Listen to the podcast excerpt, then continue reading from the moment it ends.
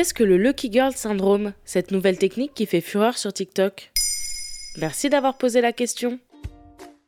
TikTok regorge d'astuces pour se faciliter la vie. Comment se couper les cheveux soi-même, ranger sa cuisine, tricoter ses vêtements, donner du volume à ses cheveux. La nouvelle tendance qui compte près de 200 millions de vues explique même comment attirer la chance, avec la technique du Lucky Girl Syndrome, le syndrome de la fille chanceuse. Hein?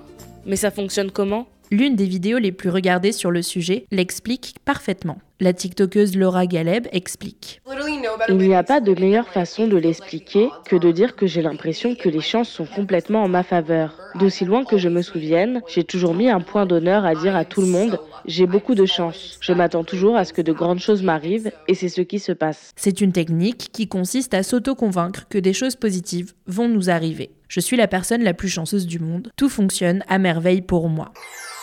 Ça se rapproche de la loi d'attraction, populaire en développement personnel, rendue célèbre grâce au livre publié en 2008, The Secret de Rhonda Byrne. Aujourd'hui, on parle souvent de manifester. Si on est positif, on attire des choses positives. Si on est négatif, on attire des choses négatives. Donc en gros, tout dépendrait de nous. C'est en effet ce que semblent dire les adeptes du Lucky Girl Syndrome nos pensées et attitudes influenceraient notre réalité, ce qui peut être un peu dangereux. D'ailleurs, le Lucky Girl Syndrome a aussi des détracteurs en ligne. Il dénonce notamment une négation des privilèges.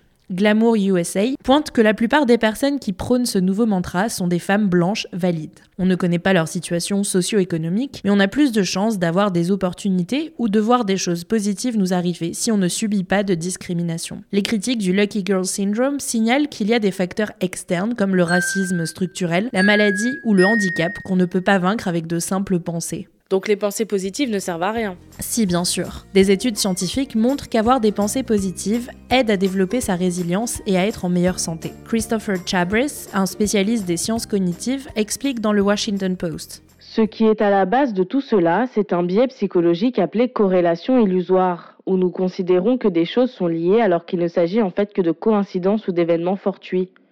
Répéter un mantra ou une affirmation et voir quelque chose de bien nous arriver plus tard dans la journée en est un parfait exemple. Mais il y a des situations où le mantra du Lucky Girl Syndrome peut être contre-productif. Si un membre de notre famille est malade ou si un accident arrive, par exemple. Si on considère que tout repose entre nos mains, on peut entrer dans un cercle vicieux de culpabilité ou de baisse d'amour-propre car on sent qu'on n'a pas su contrôler ses pensées négatives. C'est là qu'on parle de positivité toxique ou de spiritualité toxique, qui pousse les gens à se blâmer si quelque chose de mal leur arrive. Surtout si on souffre de problèmes de santé mentale comme la dépression, l'anxiété ou les tocs. Dans le Washington Post, Mark Manson, l'auteur du célébrissime livre de développement personnel L'art subtil de s'en foutre, résume. Peut-être que cela vous fait vous sentir mieux aujourd'hui, mais à long terme, je ne pense pas que cela rende service à qui que ce soit. La frontière est mince entre l'utiliser comme un outil et l'adopter comme une identité ou une croyance fondamentale, presque religieuse, sur le fonctionnement de l'univers.